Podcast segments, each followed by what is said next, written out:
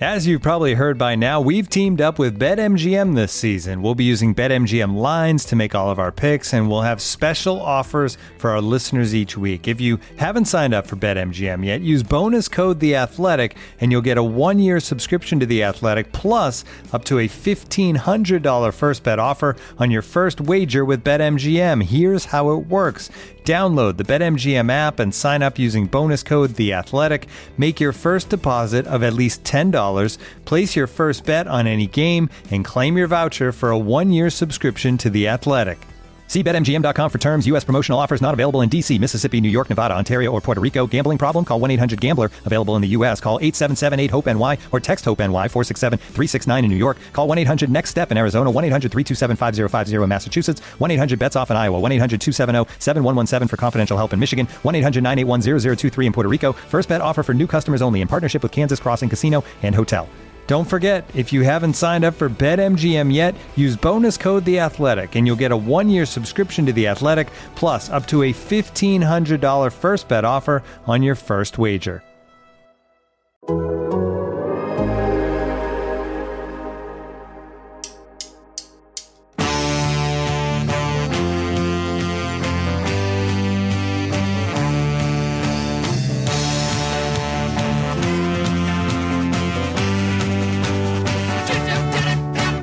Welcome to the Total Soccer Show. This is the weekend review. My name is Ryan Bailey, and over the next hour or so, we'll be recapping the big action of the weekend and indeed the action that did not take place. Joining me to do so is a Manchester United fan who's only guilty of trespassing in our hearts, Taylor Rockwell.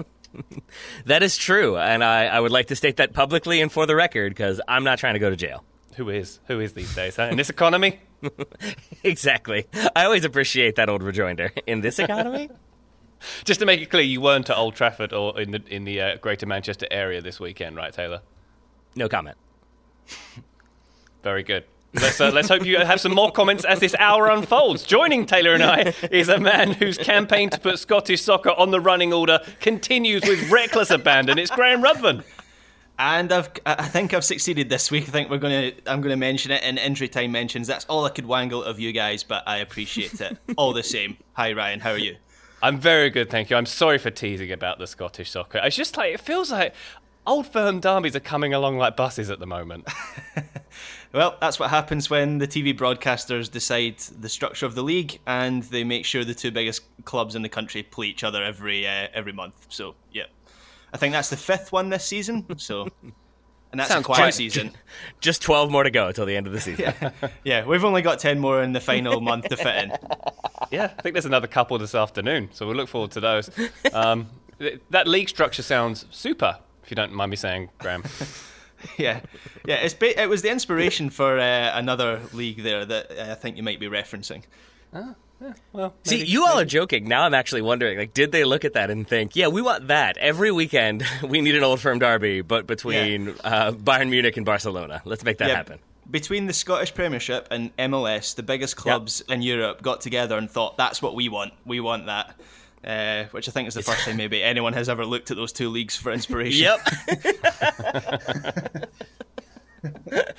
I can I imagine one team that isn't in on that plan is Celtic because I think they've had their fill of old firm derbies, as we'll get to uh, later on. Gents, why don't we start off talking about the big story in soccer over the weekend, the game that didn't happen, the postponement of the biggest fixture in English soccer, Manchester United against Liverpool. We were expecting that one to take place uh, 11:30 Eastern on Sunday. It didn't happen, of course. We had protests at Old Trafford and also protesting fans from Manchester United at the Lowry Hotel, where uh, the players stay before matches, and indeed where Jose Mourinho lived full time, Alan Partridge style, while he was uh, while he was Is he manager at? Manchester United. I think I, I think he might have left when he moved to London, but you know Yeah. maybe he's got maybe the, the, the Mourinho suite is still active.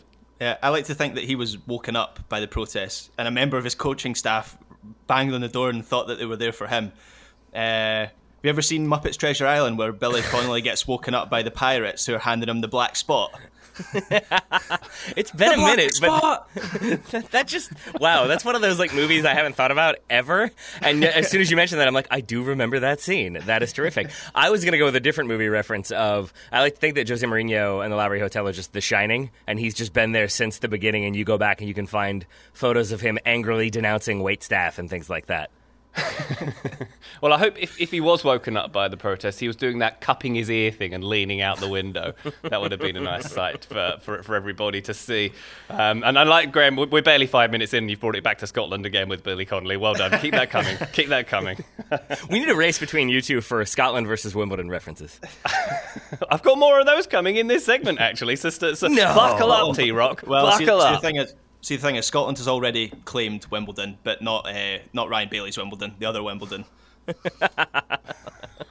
Britain, Britain, Graham. When, when he's doing well, it's Britain. Okay. When he's doing badly, it's Scotland. This is Andy Murray we're referencing, by the way. Anyway, we are um, on track. let's get back to the thing All we were right. talking about the protests in Manchester. This was a case of direct action achieving its aim. We've had fans uh, coming out on Monday saying the, the aim of these protests were to disrupt or to cancel this fixture, um, uh, which has been controversially received in some quarters and, and championed in others. We're going to have a little powwow about that shortly, but I've got the Premier League statement here, a part of it.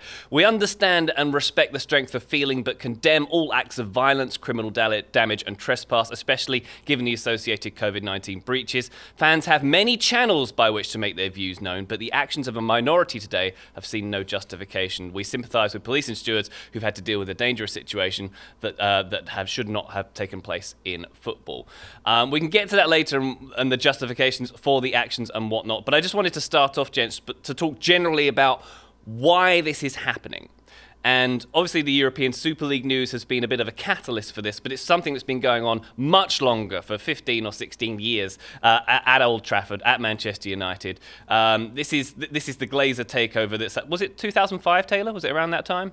That sounds vaguely familiar. Sounds about right. 15 or 16 years ago, when when when uh, the club was taken over, uh, this is the, the, accusation that the uh, the Glazers that they are absentee owners. They haven't invested their own money into the club. They put Ed Woodward in charge, who's essentially an accountant. They've leveraged the club's finances. You know, they they they took over a successful and profitable club via a leverage buyout, and consequently they put lots of debt on it, uh, millions of pounds in debt. In fact, uh, the the numbers from 2019, the net debt at Man United was 380 94 million, 50% up year on year it was in 2019.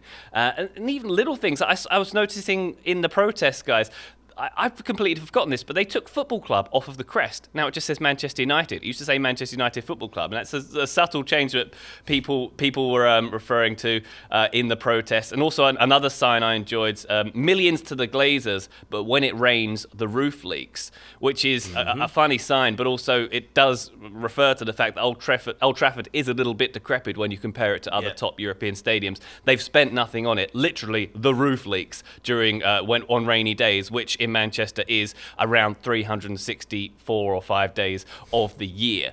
Um, so that that was that. Have I done justice there to, to the hatred, Taylor? If you want to take up here as the resident Man United fan, yeah, I think so, and I think it, it also goes back to even before the Glazer takeover, because for a while there, there were rumors that Rupert Murdoch was going to buy the club, and that, I, as I recall, was kind of put down due to fan reaction and protests and and organized movements against that happening. And so I think when the Glazer takeover happened that same level of frustration was there and has been since, as you've pointed out. And anytime there's sort of a big moment, um, I think in 2009 or 2010, there was a, they had to like restructure the, the, loans, and there was some speculation that maybe banks wouldn't approve it, and that was when we saw the green and gold movement happen. Mm. So there's been this kind of persistent frustration with the Glazers, but then there's been a feeling I think that there's nothing really to be done about it because they're absentee. They're not at the games. You're not blocking them from getting into the stadium. You're not causing them any problems when you protest outside their homes. They live in the U.S. And so this maybe was, as you said, Ryan, the kind of moment where it felt like, okay, we can rally around this. The Premier League has said, like, if you don't want this to happen, you have to show your vocal opposition. Uh, they did not include that in their statement, I noticed, uh, but that seemed to be the way the Premier League went about uh, organizing resistance to the Super League. And kind of now here we are. We are indeed. Now there was uh, some some people who, who went a little further than others. We saw the corner flag being paraded around Manchester at some point, and I think Stan Collymore was documenting where it was in the city at any given point, which was quite amusing. But we did see some more unfortunate actions. We saw uh, uh, some TV equipment being wrecked. Uh, I don't think that was wholly appropriate, but maybe it summed up the mood in there. Uh, some security railings thrown around. We saw some bottles hitting some police and horses, some cameras being broken, and some um, COVID protocols being broken. By the way, the COVID it's a little more draconian than it is in the states. Still in the UK, the uh, restrictions at the moment. Um, and when when you break in and trespass into some place, and you have the opportunity to legitimately wear a mask and cover your identity, but you don't, that's uh, that's an It's interesting one for me. It's a choice. It's, it's certainly a choice they've made there. It's certainly a choice. Um, the Greater Manchester Police has said two officers were wounded. They'll pursue those responsible for those acts, criminal damage, and the trespassing. Graham, what's what's your take on how this is being received in the UK? It seems like there's a, lot of what there's been some tutting at, at, some protesters who may have gone a bit too far. And but also some championing of you know the, the, the whole point of protests protests like this is to disrupt. The, the whole point was to get the game called off, and to do that they had to get into the stadium. They had to ruffle some feathers of some kind, and you know um, there's there's been some differences there in the way it's been portrayed on TV too, right, Graham? Yeah, and I was watching that uh, unfold on uh, on Twitter as it happened. Was that the, the difference? I was watching Sky Sports coverage here in the UK, and obviously you guys, I think, were watching NBC in the United States. And from what I could tell, M- NBC were, um, you know, they were condemning the, the protests much more than was the case in Sky Sports, where people like Gary Neville and Jamie Carragher, who have all the way through this Super League episode have have portrayed, portrayed themselves as the voice of the fans, and they've had a lot of se- uh, sense to say, and they've they, they've done that very well. They've, they've had they've handled that role very well. Graham Souness was maybe the only person on the on the Sky Sports panel who was. Um, I mean, to be honest, I frankly thought he was talking quite a lot of nonsense a lot, a lot of the time. Um, seemed like he was speaking up for the Glazers some at some point, saying that they've put in put a lot of money into the club, which I don't know what he's been reading or, or, or watching. That is just frankly not the case. The Glazers have taken out a billion pounds in just in money just to service the debt that they put on Manchester United with a leverage takeover. A leverage takeover basically as they got the the bank loan through uh, leveraging the, the assets of the club that they didn't actually own at that point and la- Mm. leveraged that on, on the bank loan. So yeah, the, I think there was a stark difference in the coverage. Um, my personal perspective is that yes, obviously the particularly the wounded officer. I think there's one police officer who has a, a serious injury that is uh, highly regrettable, and um, you know whoever has done that should face the consequences for that. Absolutely, and and the, the, I saw the, the footage of the guy throwing the, the TV equipment as you referenced there, Ryan. Obviously not great as well. But I don't think the actions of a couple idiots should mask what was large, largely a non-violent protest and a highly eff- effective protest. I mean, I'd, uh, as in terms of non-violent disruption, getting a football match called off is pretty much up there as something that is effective as could be without actually causing any kind of real chaos. And that seemed to be the aim from the start. The fact that they were they were blocking the Lowry and the Munich tunnel. So if you've if you've been to Old Trafford, you'll know that the Munich tunnel is where the team bus goes down, and that's where all those thousands of fans were. And it seemed like a very deliberate attempt to make it as difficult as possible for the the team bus to get from the hotel to, to the stadium. So for me, it was a, a, highly effective protest. I know Taylor, you and I were joking about the Glazers have probably just sat down. Joe Glazer's probably just sat down for breakfast with Tom Brady in, in Florida and uh, is probably not even noticed. However, I think they probably have noticed that this is the biggest game Manchester United have Manchester United versus Yep. Liverpool. Joe Glazer will have had a phone call from someone at NBC uh, yesterday. And I think they will have they will have noticed this. Whether they do anything about it is another matter. Matter, but they will have they, they know this has happened. the stated objective seems to have been to show support for certain aspects of the club. Uh, Ole Gunnar Solskjaer got his name sung or his song sung a bunch of different times. Scott McTominay, I know that will make you happy, Graham, as did uh, Bruno Fernandes and a few other personnel. Less so the Glazers. Not a, long, a lot of songs in support of the Glazers. Um, those were the fans outside, but the fans outside the hotel. I think I was reading one report that when the police were trying to disperse uh, the protesters, one of the arguments they were making over the loudspeaker was, "If you don't disperse, the game will have to be postponed." At which point, more people joined the protests instead of dispersing. So I think, yeah, that goes to the idea that this was all planned to get the game postponed because it is this massive fixture. It's one that is kind of appointment television, and I think a lot of neutrals were probably tuning in and then saw this instead. And I think it goes a long way towards maybe spreading that message globally. It's interesting what you say, Graham, about maybe the Glazers getting a call from NBC because that the, the, the coverage did seem to be a little different in the US to the UK. There was a bit more um, a bit more tutting about what was going on. Um, some fans went too far, said Robbie Mustoe, which I think is a fair point. The protests haven't achieved what they intended, Robbie Earle said, and Rebecca Lowe said uh, fans on the field are not representing the point of what these protests are supposed to be. And I kind of disagree with that because the, yeah. the point of the protest is to disrupt. The point of the protest were to get the game cancelled. You don't get the game cancelled by holding some placards outside and not causing disruption. You have to. the, the, the, breaching into the stadium was what got the game cancelled. That was a security issue. And I mean, even if you, if you look at the minutiae of the situation, people being on the field, that's pretty dangerous because you don't know what they've done to the field. You, you know, there could be any number of objects or missiles or things on the field itself, and that's a very carefully uh, uh, yeah. kept, kept piece of grass. That and you know, so that that would that would be a as soon as pl- people were on the pitch like that, I thought, here you go, they cannot play on that field and, today um, because they, they're gonna have to clear it. Yeah, and, and Sky were saying I don't know whether this this was conveyed on NBC, but Sky were saying that because the there were there were actually a few fans in the dressing room that the COVID bubble had been breached, right and so that was a big that was a big uh, reason why. Because uh, the, the, the crowd had been cleared by 6.30 uk time. So it seemed like to me it seemed like the game was going to go ahead actually. Um, but i think the big factor was as i say that the covid bubble had been breached so that it, they kind of had to decide that it wasn't going to happen that day I can't believe neither of you has mentioned the biggest moment that clearly necessitated the game being postponed was that all of the practice balls were taken and the match balls also taken, which meant that there were zero balls available and they would have had to go to the training facility, I think, to get more to be able to warm up and play the game. So I'm sure that was a huge part of it as well. I like the idea yeah. of, of Ole Gunnar Solskjaer getting sent out to the local uh, sports store. How, and how, how many how many balls are? Well, Fred's going to be shooting from the edge of the box today, so maybe fifty. someone someone licked Harry Maguire's shin guards in the dressing room. Can, can I get a pair of those too, please? Um, yeah, I can imagine that that would be a, a very amusing trip. But um, I, I've I'm gonna. This is my point where I turn it back to Wimbledon, as I predicted earlier. I have been in protests and very serious protests myself when my team was torn away from me, literally um, uh, t- torn away to Milton Keynes. And the manner in which Wimbledon fans carried out their protests was always very peaceful and it never got violent. And that was sort of a point of pride for Wimbledon fans. We never, we, ne- we took the high road, we never got violent, we never did too much disrupting.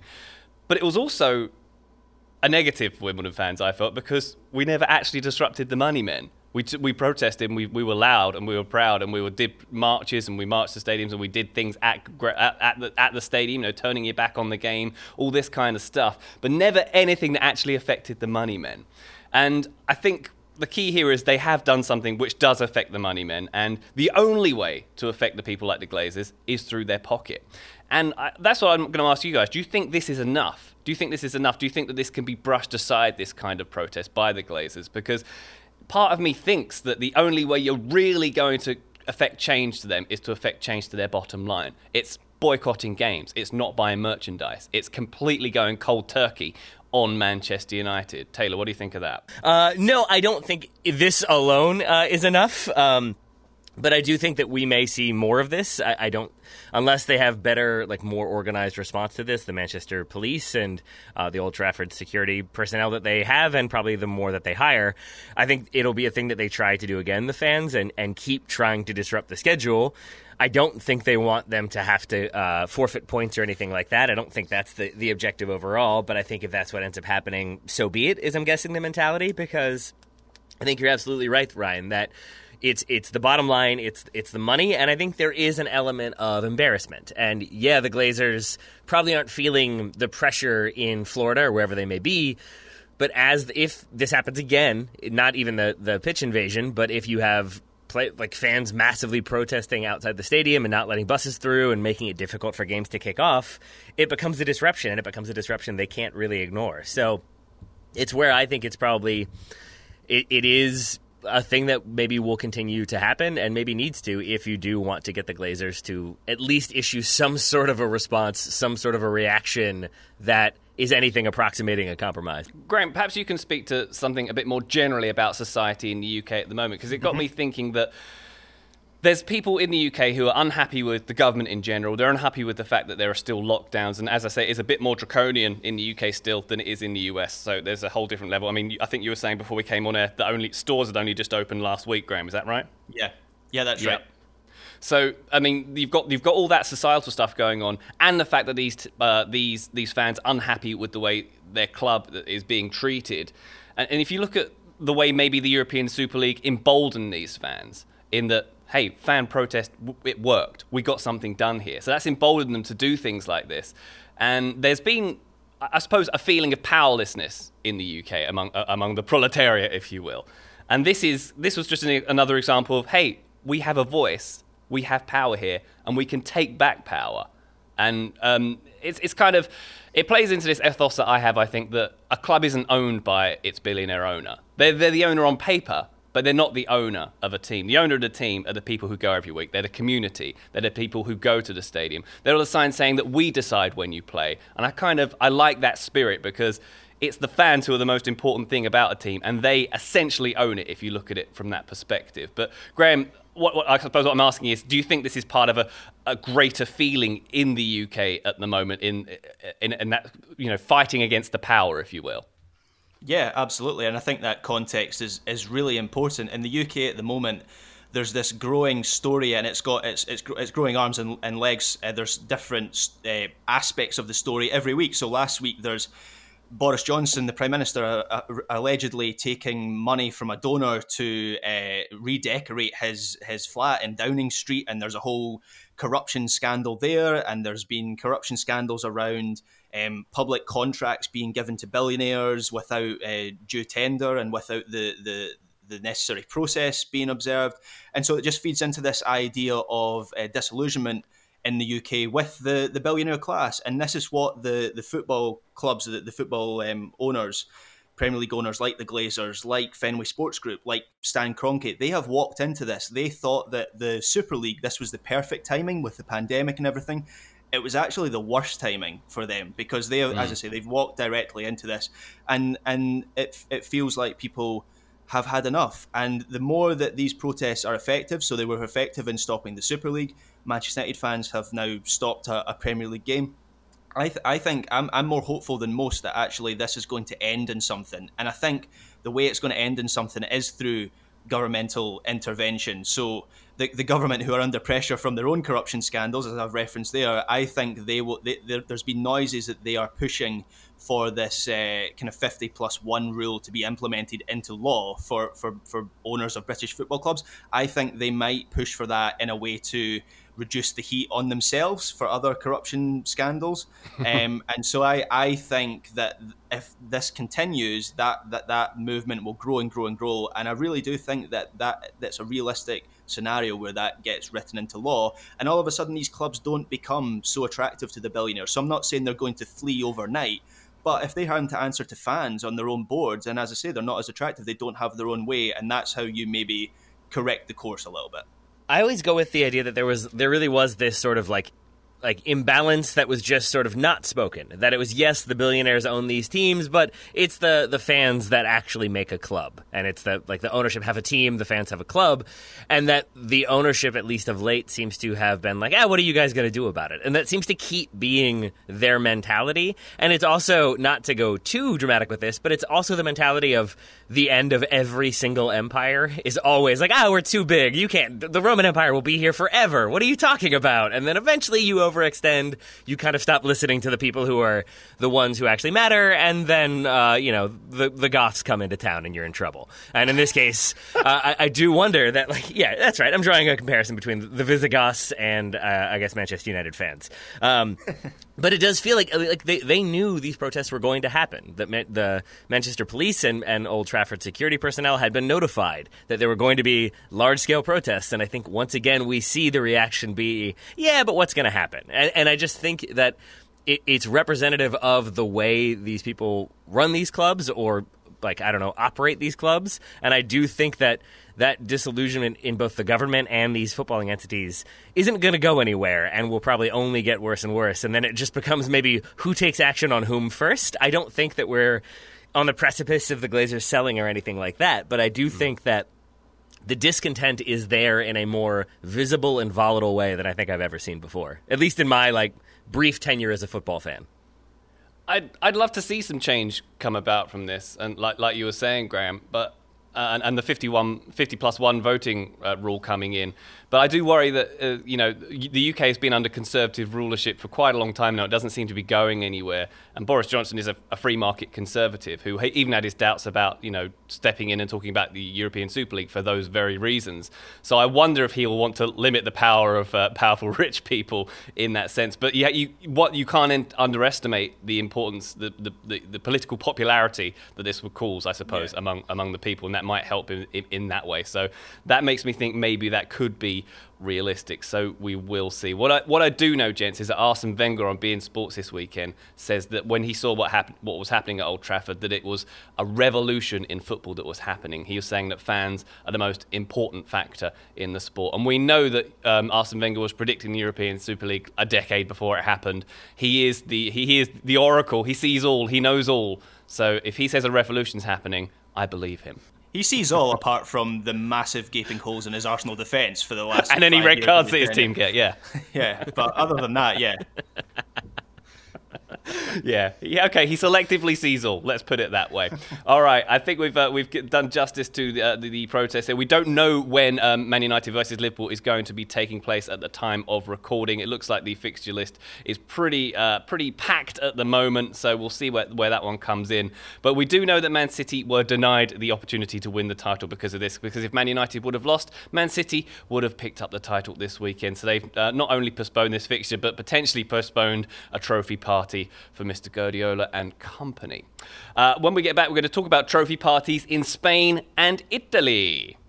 Looking for an assist with your credit card, but can't get a hold of anyone? Luckily, with 24 7 US based live customer service from Discover, everyone has the option to talk to a real person anytime, day or night. Yep, you heard that right you can talk to a real human in customer service at any time. Sounds like a real game changer if you ask us. Make the right call and get the service you deserve with Discover. Limitations apply. See terms at discover.com/slash credit card. Today's episode is brought to you by our old friends Mack Weldon. Wouldn't it be nice if we could have things both ways, like a zero calorie cheeseburger, internet ads in March that weren't just reminders to do your taxes, a dog that never needs walking after midnight when it's cold, a Manchester United that is consistently good instead of their current scattershot approach? Well, we tend to think of clothing as an either or situation as well. People think looking sharp means starchy Oxfords and stiff chinos rather than effortless comfort. But it's possible to have it both ways. Mack Weldon makes timeless apparel with modern performance fabrics for guys who want to look and feel sharp without sacrificing comfort. From their light as air underwear to innovative anti odor tees and versatile yet comfortable pants, Mack Weldon has a full range of clothes that never go out of style. I got a few things recently, including a long sleeve polo, which I love, uh, maybe the most comfortable t shirt, which I also love, and my new favorite sweatpants, the Ace sweatpant. It's exactly what I described above comfort and versatile, but still stylish. It's the type of sweatpant I can wear to pick up my kids from daycare and not think, I'm now wearing sweatpants in public. The other parents will judge me. Now I just think, judge away, nerds, because you will never be this comfortable unless you're also wearing a pair, in which case, high five. Mack Weldon is not flashy. It's just classic, always in style, and made from the world's most comfortable performance materials. They're designed to fit both your style and the demands of modern life. So get timeless looks with modern comfort from Mack Weldon. Go to mackweldon.com and get 20% off your first order with promo code TSS. That's M A C K W E L D O N.com, promo code TSS to get 20% off your first order. Thank you to Mack Weldon for sponsoring today's episode. Total Soccer Show, we are back. Let's take our attention to La Liga and the Spanish title race. It's a four way title race. I believe there are two points between the top three teams at the moment. Sevilla are going to be taking, uh, taking to the field against Athletic Club a little later uh, on Monday as we record. Uh, Graham, we had Atletico Madrid taking on Elche uh, earlier on in the weekend. Uh, it was, it was uh, Atleti creating quite a few chances. They had a penalty ruled out in the first half and almost, almost giving away the one one little lead they had here. Yeah, yeah, absolutely. It came mightily close to uh, to, to, drawing this game. I, I think it was a, a, game a few weeks ago. I can't remember who who it was who it was against, to be honest. But uh, Jan Oblak saved saved the penalty in, in stoppage mm. time, and so. It, uh, even though this was a case of the Elche hitting the post, it was it was history repeating itself a little bit, and just another illustration of how Atleti are certainly running out of steam a little bit. However, that defeat by Barcelona against uh, Granada last week, which would have seen Barcelona go to the top of the table, seems to have just added to the sense that Atleti might just grind this out. There's only four games left of the season. This might actually be their com- be their comfort zone. This might be where they feel most most comfortable as having to grind out these results. And and this weekend we've got Barcelona against Atleti at Camp Nou, and we've got uh, Real Madrid versus Sevilla, which promises to be one of the most interesting weekends in, in La Liga, basically ever. I can't really remember of a more interesting weekend where you have two fixtures with so much riding on the two games for four teams. Yeah, it does feel like La Liga might might even be decided next weekend, or we'll have much clearer answers on the way this title race is going to shake out. Um, as, as I said, there's two points separating uh, Atleti, Real Madrid, and Barcelona at the top at the moment. And uh, as you mentioned there, Graham, um, Atleti taking on Barcelona next weekend, and Real Madrid um, hosting Sevilla. So and Sevilla being in fourth place, and they could be even higher than that after uh, by the time that the uh, good folks listen to this at home. Um, Real Madrid taking on Osasuna. I don't know if you either of you caught this one. It was 2 0 to Real Madrid. Eden Hazard not only getting a start, but having a decent chance at goal as well, at least one that I saw from him. Um, Real Madrid, you wouldn't discount them from, uh, from getting maximum points as this season rolls out, would you, Taylor? I mean, I would not, given that anytime you, uh, similar to the German national team, anytime you try to write them off, you are reminded that that is not allowed and it is not permitted. Uh, especially if we get Sergio Ramos, if he if he ever returns instead of you know sitting lovely on the sidelines uh, and re- like reestablishes his uh, complete dominance as he tends to do at the end of the season, uh, like routinely every single year. Uh, I, I wouldn't like bet on Real Madrid necessarily, but I'm not sure I'd bet on any of these teams right now because Atleti, like that game this weekend, as Graham already as Graham already referenced, is is sort of like it could end up being the story of their season that it's been don't break and they end up getting a result, but it could also be they start really strong and then taper off and barely hold on and maybe like you look back on that one as being the time that they do finally start to come undone and and things go a different way. So I really couldn't say with confidence any way this one's going to play out, which is why I think it is such a captivating end to the La Liga season. Bayern Munich have a, a concept called Bayern Dusel, which is like Bayern luck, where it's yep. always it's kind of like Fergie time, where you know they always get the luck fall their way at the end of games or at clutch moments. And I feel like Real Madrid kind of have a little bit, a little bit of that, and I think Zinedine Zidane does, and that was kind of summed up by Casemiro almost accidentally scoring the second goal against us Osasuna this week. I'm not quite sure what happened there. I don't know if you know if he knew about it, but he scored the second goal. You catch that one, Graham? Yeah, yeah. I think I think it's a first touch from uh, Benzema's pass through to him, and, and then inadvertently the the goalkeeper uh, Herrera, who actually had a really good game, is is kind of wrong footed and doesn't really anticipate the the weight of Casemiro's first touch actually carrying the ball over the over the goal line. Yeah, it was it was bizarre, and even even the fact that Eder Militao doing yeah. his, his best uh, Sergio Ramos impression. And just mm. for a little bit of context, Militao is a player who looked completely finished at Real Madrid just, just a few weeks ago. I mean, in January, there was speculation that obviously Liverpool were looking for a centre back. There was speculation that he could go to Liverpool on loan. That's how much Zidane didn't see him as a part of his plans. He's been in really good form recently, and this, this as I said, was his best Sergio Ramos impersonation, where he was brilliant all through the match, and then came up with a really important headed headed goal, which broke open the broke the deadlock for Real Madrid. So even down to that, it just seems like Zidane knows to get knows how to get something out of players who previously just ha- there was no sign of that from them. I think if one thing makes me think of lockdown in years to come, or thinking of soccer in lockdown in years to come, it'll be Real Madrid playing at their Alfredo Di Stefano Stadium and Sergio Ramos animatedly sitting in in the stands and ha- the camera being on him for 50% of the game. I think that's how I'm going to remember this period of my life the most, quite possibly. And uh, Real Madrid Stadium, Has he figured out the, the way, mask yet? in, uh, That, that's my question with Ramos. Every time I see him, it's either like the nose is out or maybe it's on his chin, but then sometimes it's covering his face. One time it was covering his eyes. I think it's it's a it's a variety there for Sergio Ramos. well, he is a fashionista, so maybe he's doing it right and we're This all doing true. it wrong. Have you thought about that? This is true. yes, the doctors are wrong. The fashionistas are right.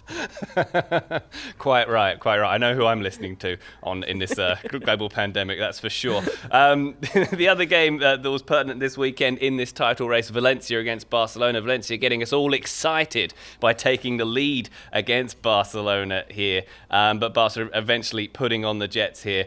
Um, Leo Messi getting on the score sheet, Graham why does and, and, and also getting a getting on the score sheet from getting a rebounded penalty from one he missed. And I, I, can't understand how he can be this bad at penalties but this good at free kicks because he got the third goal. An unbelievable free kick off the post which Ray Hudson the commentator over here Graham almost exploded in joy even more so than usual when that one went in. Um, but it seems so odd that from 12 yards not so good. From 25 the best Yeah, I, I watched. I swear I'm going somewhere with this. I watched a, a video recently where it was Andre Agassi talking about how he used to read Boris Becker's serve, and how Boris Becker had a little tick, and it, his tongue would go. It would kind of pop out when he was uh, throwing the, the ball up before he served. It would, if it was in the middle of his mouth, he was serving down the tee, and if it was to the side, he was going out wide. But the thing Agassi found most difficult was that he couldn't use that every single time, or Becker would actually cotton on to the fact that he, as he was being read. So he would pick and choose his moments to, to win matches against him. I like to think that Messi misses penalties to throw us off, all us off, off the scent. That in fact he is essentially a soccer card reader, and that is uh, that he he sees things that none of us see, and so he thinks I have to miss a, I have to miss this penalty, so it's not too obvious. That's my theory, anyway.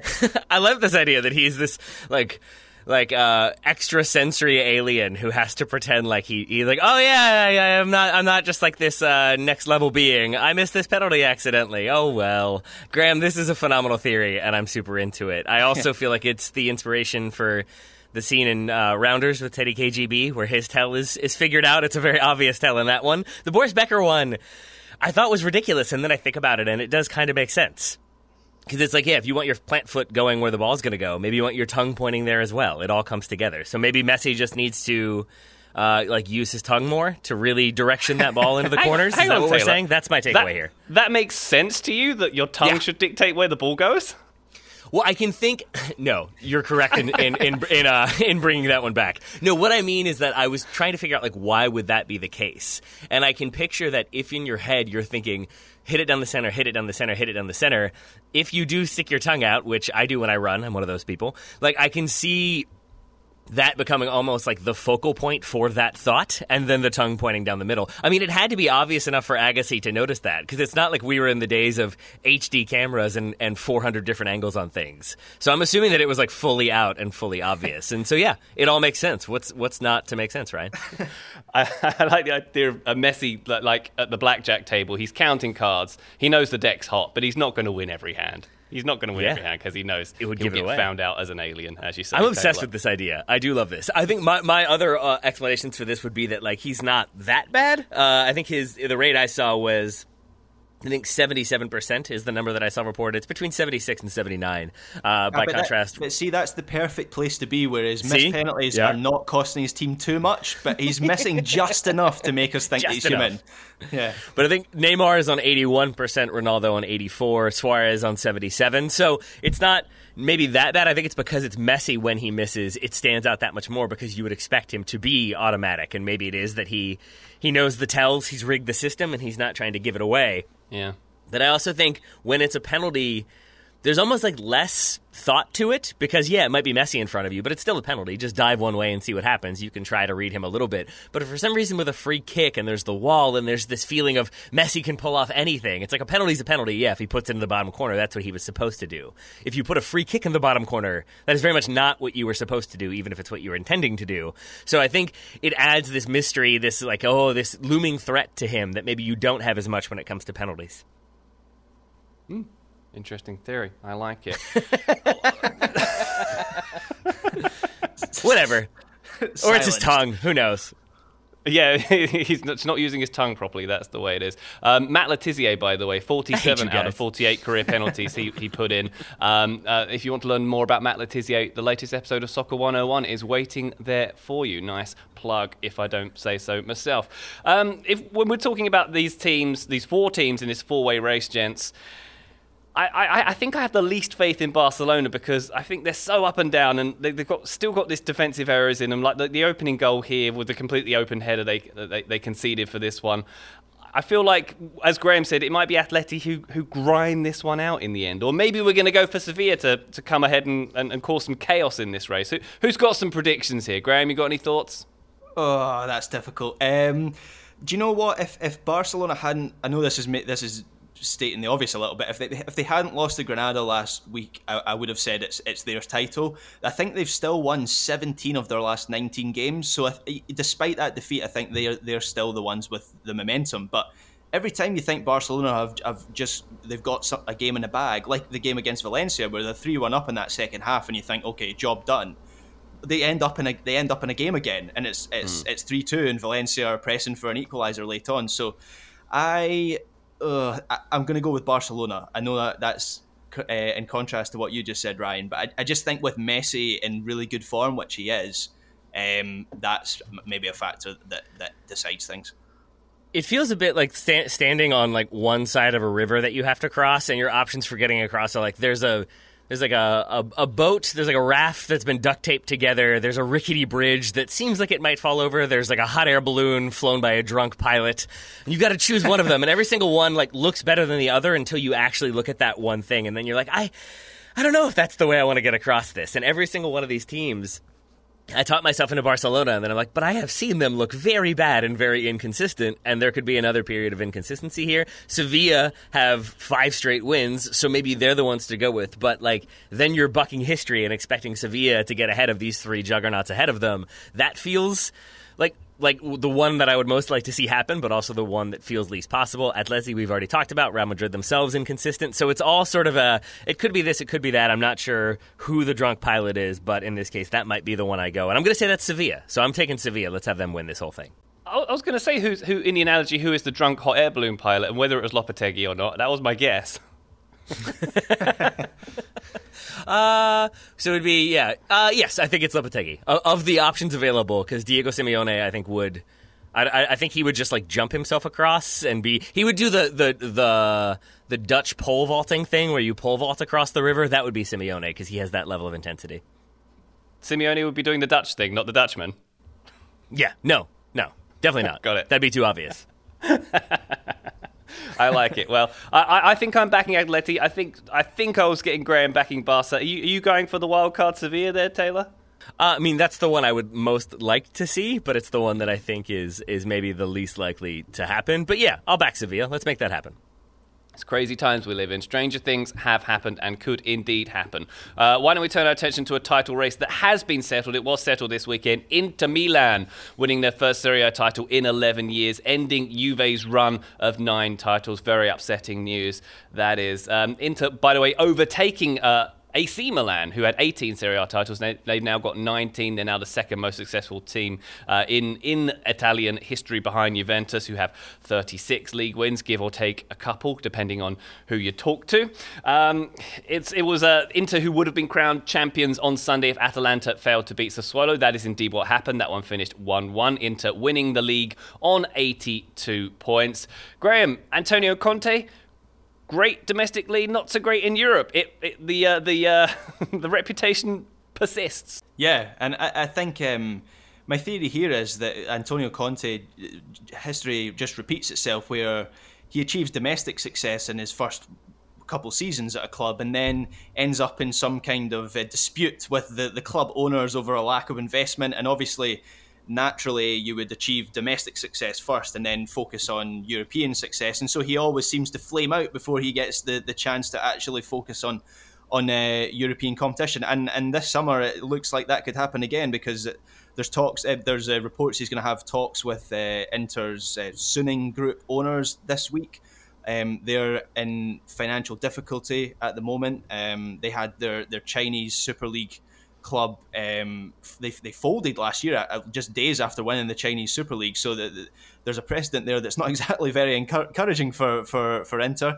I'm um, not saying they're going to fold, but I, I think Conte is, is going to be disappointed in, in the level of investment he's going to get. Pro- he's going to, he's going to be promised this summer, and yeah, history could repeat itself We're Inter with Conte at the, at the, helm kind of flame out a little bit next season, and but that could rely on Juventus getting their act together, and that isn't a given either. It certainly is not. And to Graham's point, the the I think the one, one of the articles I read about this was discussing how, but they're expecting a two hundred and fifty million dollar like bridge loan from Bain Bain Capital, so there should be money, and it's just sort of when you hear a person like opening up a second credit card to pay off the first credit card. So don't worry, there's money to spend. It feels a little bit like that's not that's not necessarily the strongest way to advocate for your team being in a financial position. So I think Graham is right that I think that second season tends to be the one where Conte does get more frustrated, does have more issues, and then how they deal with those both as a club, as a team, and then how he chooses to deal with them as an individual, I think will go a long way towards whether or not he can uh, make more progress than what the round of 16 is that the furthest he's been in a good amount of time Sounds about right. I, I think uh, the, the, the bridge loan, Taylor, sounds to me a bit like a, a drunk air, air, balloon pilot uh, way of See? funding your team. Here we are. So I'm, I am skeptical about that. But he certainly did have some funding this season. It all comes back indeed. Yeah, but uh, he did. Yeah, he did get some support financially certainly uh, this season. Mm-hmm. And you, you, you look at the, the the squad that he's had out this year, and to me, it's the spine that stands out. It's Handanovic through. It's you know the, the, the centre backs there were Skriniar and De Vrij in the back being very impressive. Barella and Brozovic in, in the midfield being very solid, and of course Lukaku and Lautaro Martinez up top. It seems like yeah, they have credible wide players here, but that, it's really important to have a good spine of a team, and that's exactly what has led to Inter's consistency throughout this season. Graham, are you, are you on, with me on that one?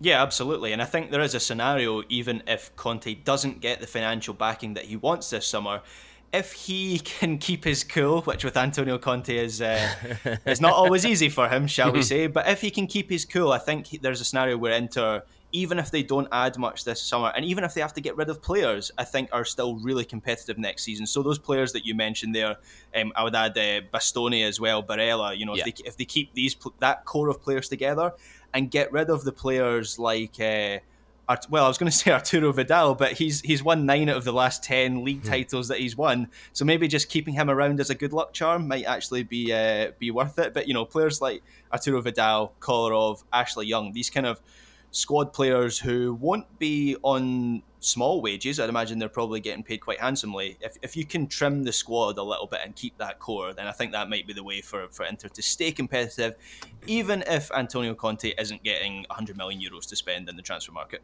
And some of those names you mentioned, though, Graham, I think are worth kind of doubling down on for a moment just to take a look at what he's done with them because Mateo Darmian, Ashley Young, Alexis Sanchez, I'm not just listing X Men United players, but players who maybe didn't seem like they were going to fit, and he's found a way to get them to work within his system. Christian Eriksen is a massive example of that, a player who I thought was going to leave in January, and because they weren't able to uh, reinvest much more, they weren't able to spend money in January. Instead, Antonio Conte finds a way to get him working. Skriniar, I think, was another one who didn't quite fit with what Conte wanted, but couldn't just sit him and not have somebody come in, and so he finds a way to make it work. And I think that is a testament to what he's done with this team this season. That yes, there's been money spent on some big name acquisitions, and they have worked. Barella and Hakimi definitely, I think, paying for themselves, even if they're not necessarily being paid for outright. Uh, but I think the combination of bringing in those big players, that spine of the team, but also finding a way to make utility players work, has been a, a, big thing for Conte and a thing that should definitely be celebrated because they've got a great defensive record. They've got two very good goal scorers, and Romelu Lukaku is somehow the like one of the best forwards on the planet, which is not a thing I necessarily thought was going to happen, but uh, that's what Antonio Conte does apparently. And, and can I just pick out Christian Eriksen there because he has come up with so many big goals. Yep. I, I mean, he just came up with one at the, at the weekend there against uh, Crotone coming coming off the bench. And it, it, it, considering that Christian Eriksen was always criticised for one of one of the things that was that was uh, alleged of him as a Spurs player was that he didn't have that winning mentality. Well, he certainly seems to have it now. It reminds me of that Simpsons episode where uh, the, the Mr. Burns casino guy tells Bart to go and uh, create his own casino, and Yeah. then he does it in the in the treehouse, and then he turns up and he goes, "Well, he sure showed me." reminds me, Spurs fans now looking at Christian Eriksen, going, "Hmm, there's that winning mentality that we told him he, he never had." Or even Yeah. the drawing mentality, which is like some sometimes is important. There was the uh, the Napoli game we covered on this on this show uh, back in like mid April, I think, uh, when he scores the equalizer. And it's that laser into the bottom corner when it seemed like Inter were sort of not uh, at the races that day. So even finding a way to get a point to get a goal is not a thing that maybe Spurs fans were expecting, or even Inter fans were expecting in October or November. But here we are with him doing that and Inter winning. I wonder if Eriksen is still in the Spurs group chat and he's sent them a picture with a with a, with a trophy and how that went down. I'd like to have uh, known if that was a thing. Um, before we move on from Italy, gents, Juventus. Let's quickly touch on them. Um, what? How seriously are we taking the decline they appear to be in? Was the Pirlo hire a mistake? They had a comeback win against Udinese at the weekend, but they're still kind of struggling for Champions League qualification. They're in a lot of debt. Agnelli, the uh, the chairman and owner, is the enemy of the world at the moment. It seems like it's not all fun and games, Graham, um, in Turin at the moment. Yeah, absolutely. And I, I wrote a piece last week that I don't blame Pirlo for what's happened this season. What I do think, though, is it was a symbol of Juventus's complacency and arrogance in that they saw they saw Antonio Conte's Inter, they saw Pioli's AC Milan, who had an excellent end of, of last season, and they somehow thought that hiring a rookie manager, and with Pirlo, we really do mean a rookie manager. He hadn't been in charge of a a youth team. In fact, I think he'd been he'd been appointed the under twenty three or under twenty one coach at Juventus two weeks before he was given the the senior job. He hadn't had a training session or a game or anything, so he was a true rookie manager. And Juventus somehow thought that that would be enough, that they would still be able to to win the Scudetto. I just think that's complete complacency, and th- that has seeped into their transfer dealings, which I used to think Juventus were the best run club in Europe in terms of finding players on the transfer market. That is completely gone. So it's, it, I think they need a new manager. It sounds like Max Allegri's going to go back to the uh, to Juventus this summer after two seasons uh, since since he since he left. What a waste of time that has been. If they're going to go back to Allegri, what was the point of sacking him in the first place? They've not progressed. They've regressed.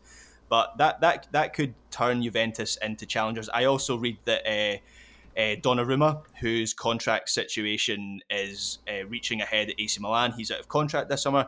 He's been in talks with Juventus, so that that's an ambi- that would be an ambitious signing that suggests that, that they are going to go big this summer. But there's a lot of work to be done.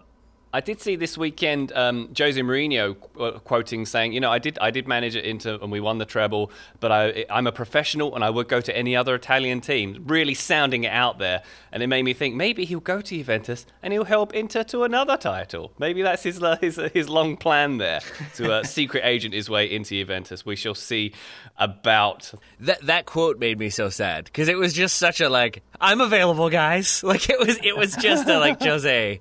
Jose, take some time, buddy. Take some time and, and figure some things out before you start throwing out like Italy. Uh, I was good there before, right? There, there used to Uh, be yeah. a, there used to be a Twitter bot called the Curbishley bot that used to uh, tweet out "I'm available for every job in England," and that was basically Mourinho doing that. Yeah.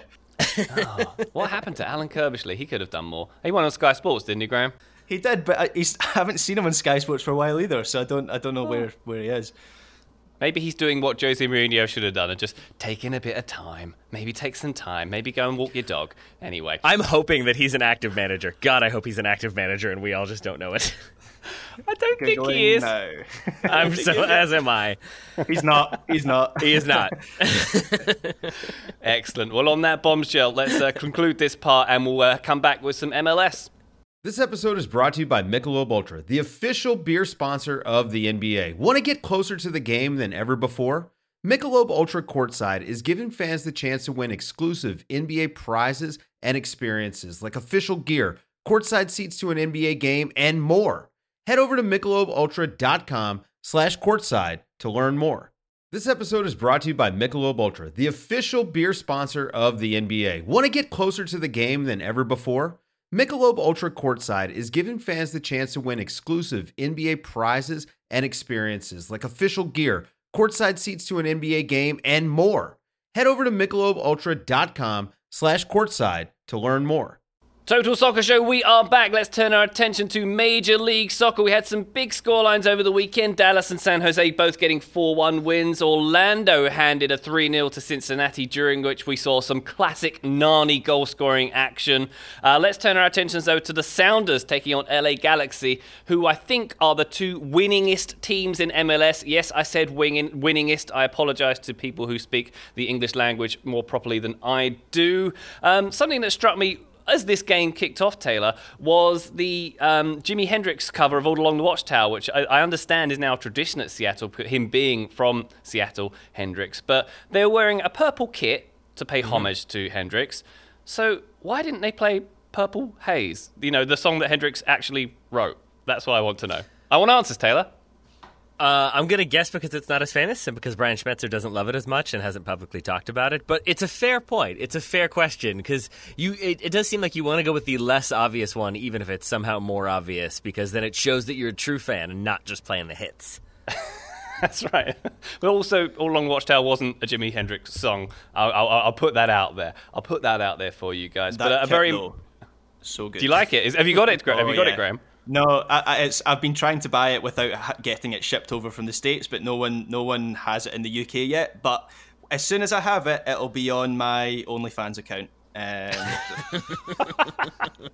yes, Graham is top 0.1% on OnlyFans. I very much recommend looking at his account. The subscription uh, is very, very good value for money, I would say. And who else is good value for money? I'll tell you, the Seattle Sounders. They were very impressive in this one. A statement win, I think we can call this, Graham. Uh, some good stuff uh, from Ruidíaz up top with a couple of goals in this one. Very impressive. And getting, getting support from Brad Smith, his left wing back, uh, who was uh, very much punishing that flank uh, for the Galaxy. Yeah, absolutely. Ruidíaz, who now has four goals in three games for the start of the season, not the only uh, Chicharito's not the only uh, opportunistic penalty box finisher who has uh, had a good start to the season. And um, Chicharito here in this one was just completely isolated. I thought the system from the Sounders worked really well. You mentioned Brad Smith there. I, I, the, the back five from uh, Schmetzer was was was brilliant, and the, the two wing backs with Smith and, and Roldan on either side I just thought LA Galaxy couldn't couldn't handle it all the way through the match. I watched this one this morning, and it just felt like uh, the Galaxy didn't. What did they offer? They had two shots on goal. I think they were completely suffocated by the Sounders, and a little bit of a reality check for them. We didn't really know how good the Galaxy were after those first two wins of, of the season. I think now we have seen them up against a team in the Sounders under Schmetzer, who's obviously been there for a number of years. This this team is very much set in a structure. They're a well coached side, and I think now we've seen the Galaxy. They've t- they've still to add that to their game. Um, and it's probably unrealistic to expect them to be at that stage after only a few weeks or a couple months under Vanney. So, as I say, a little bit of a reality check for them. Yeah, real, reality check and a steep learning curve maybe for them. And next weekend, by the way, El Trafico, LAFC coming up next Saturday. So uh, the, the learning curve will likely continue. Taylor, it, it seemed like the, the Galaxy were unprepared for that 5-3-2 almost and it seemed like Chicharito was just coming up against three defenders every time he tried to do something. Yeah, I mean I think they were unprepared across the board for that for that setup, which is odd because it seems to be one that Seattle have uh, been utilizing utilizing well. And in this case even when they make adjustments, they make the triple change at halftime and uh, what I saw was more of a 4-4-2 in the second half with Sacha Kljestan the deepest, which is not a thing that I ever expected to say.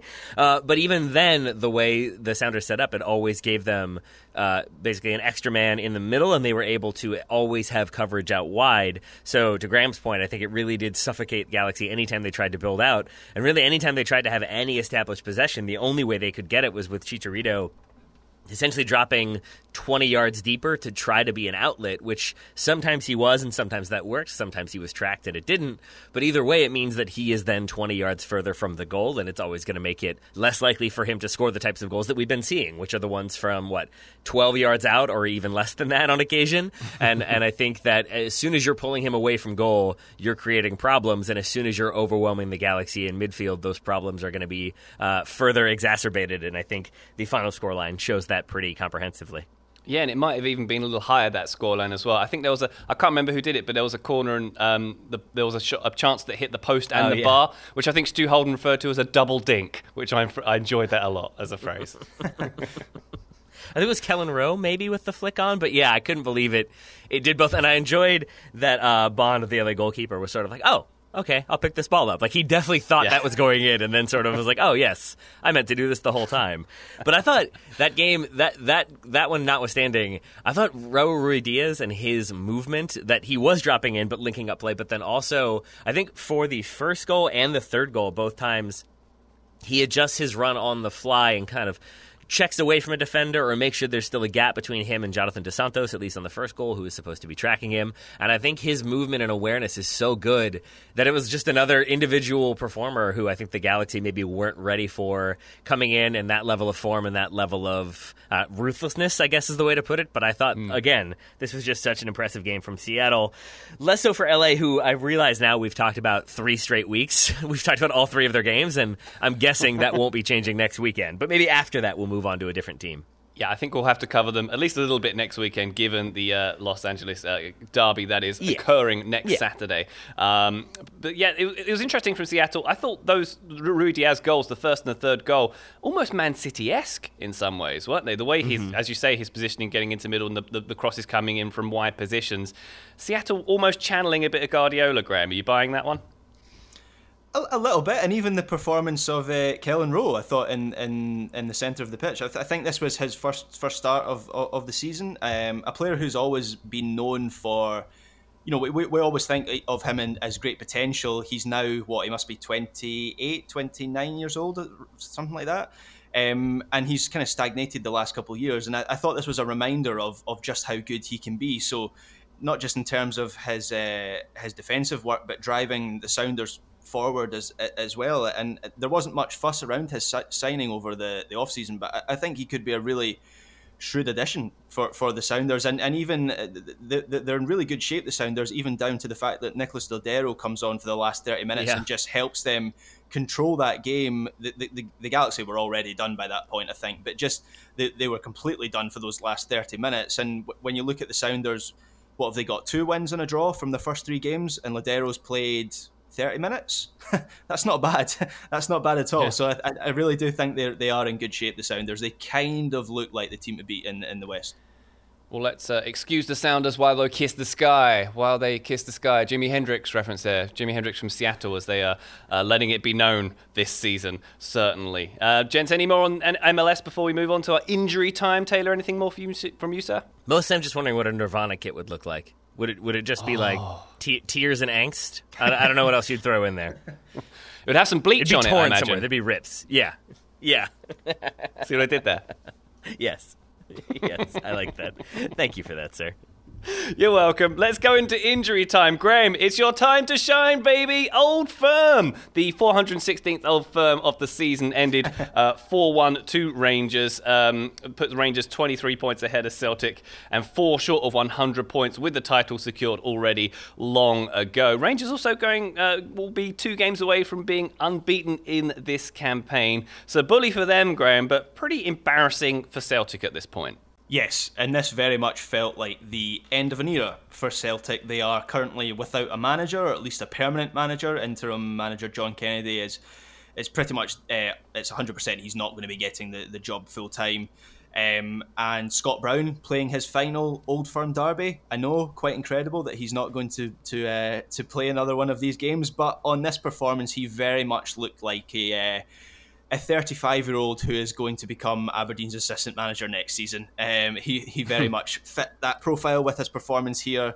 And even players like Kristoffer Ajer and Odsonne Édouard, who are, are probably Celtic's two most valuable players in terms of their transfer market um, worth, they're likely not going to be at the club next season. So everywhere you look, this this really feels like the end of a cycle for Celtic. They've got a huge amount of work, even down to the fact that Peter Lawwell, their chairman, is has, has actually already gone, and, and a guy, uh, Dominic McKay, who's come in from Scottish Rugby, he's getting his feet under the desk. They're going to have a new manager who they still haven't appointed, by the way. Eddie Howe has been the, the, the target for about two months now, and still nothing has happened. So I'm not sure what's going on there and they'll probably like to ha- likely have to rebuild their squad as well. So that it's it's really um, I wouldn't say bleak times for Celtic because this season has been quite bleak, and I think there's some encouragement now that, that there's going to be the start of something new. But there's no guarantee that next season will be that much better than this season. Oh dear. Well, yeah. I mean, it, it that's the question, I suppose. What chance do they have of being competitive next season, Graham? I suppose it's a bit of a crapshoot to answer that at the moment. Um, but what uh, what I do know is Scott Brown, 44 Old Firm games, I believe he's played, uh, 42 of them this season. So um, it's, it's a, an end of an era for Celtic, certainly. Um, the other thing I wanted to mention in injury time, gents, is Ajax, who were crowned Dutch champions this weekend with a 4 0 win over Emmen. It's their 35th championship. They did also win it two years ago, which was the last time this competition technically concluded because last year's title was called off.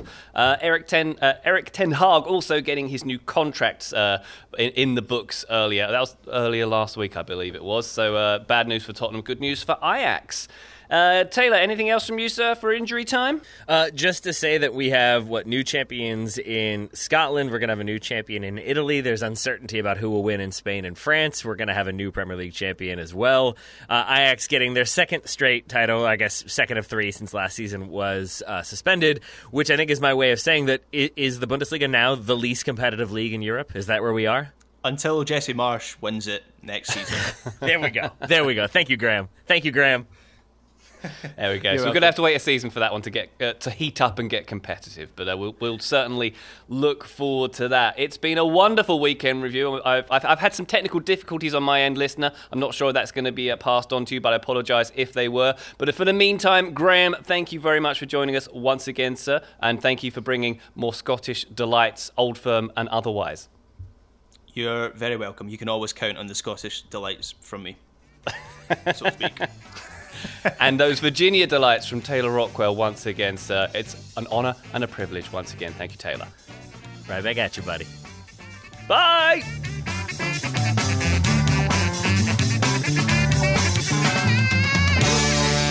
You gotta slice it.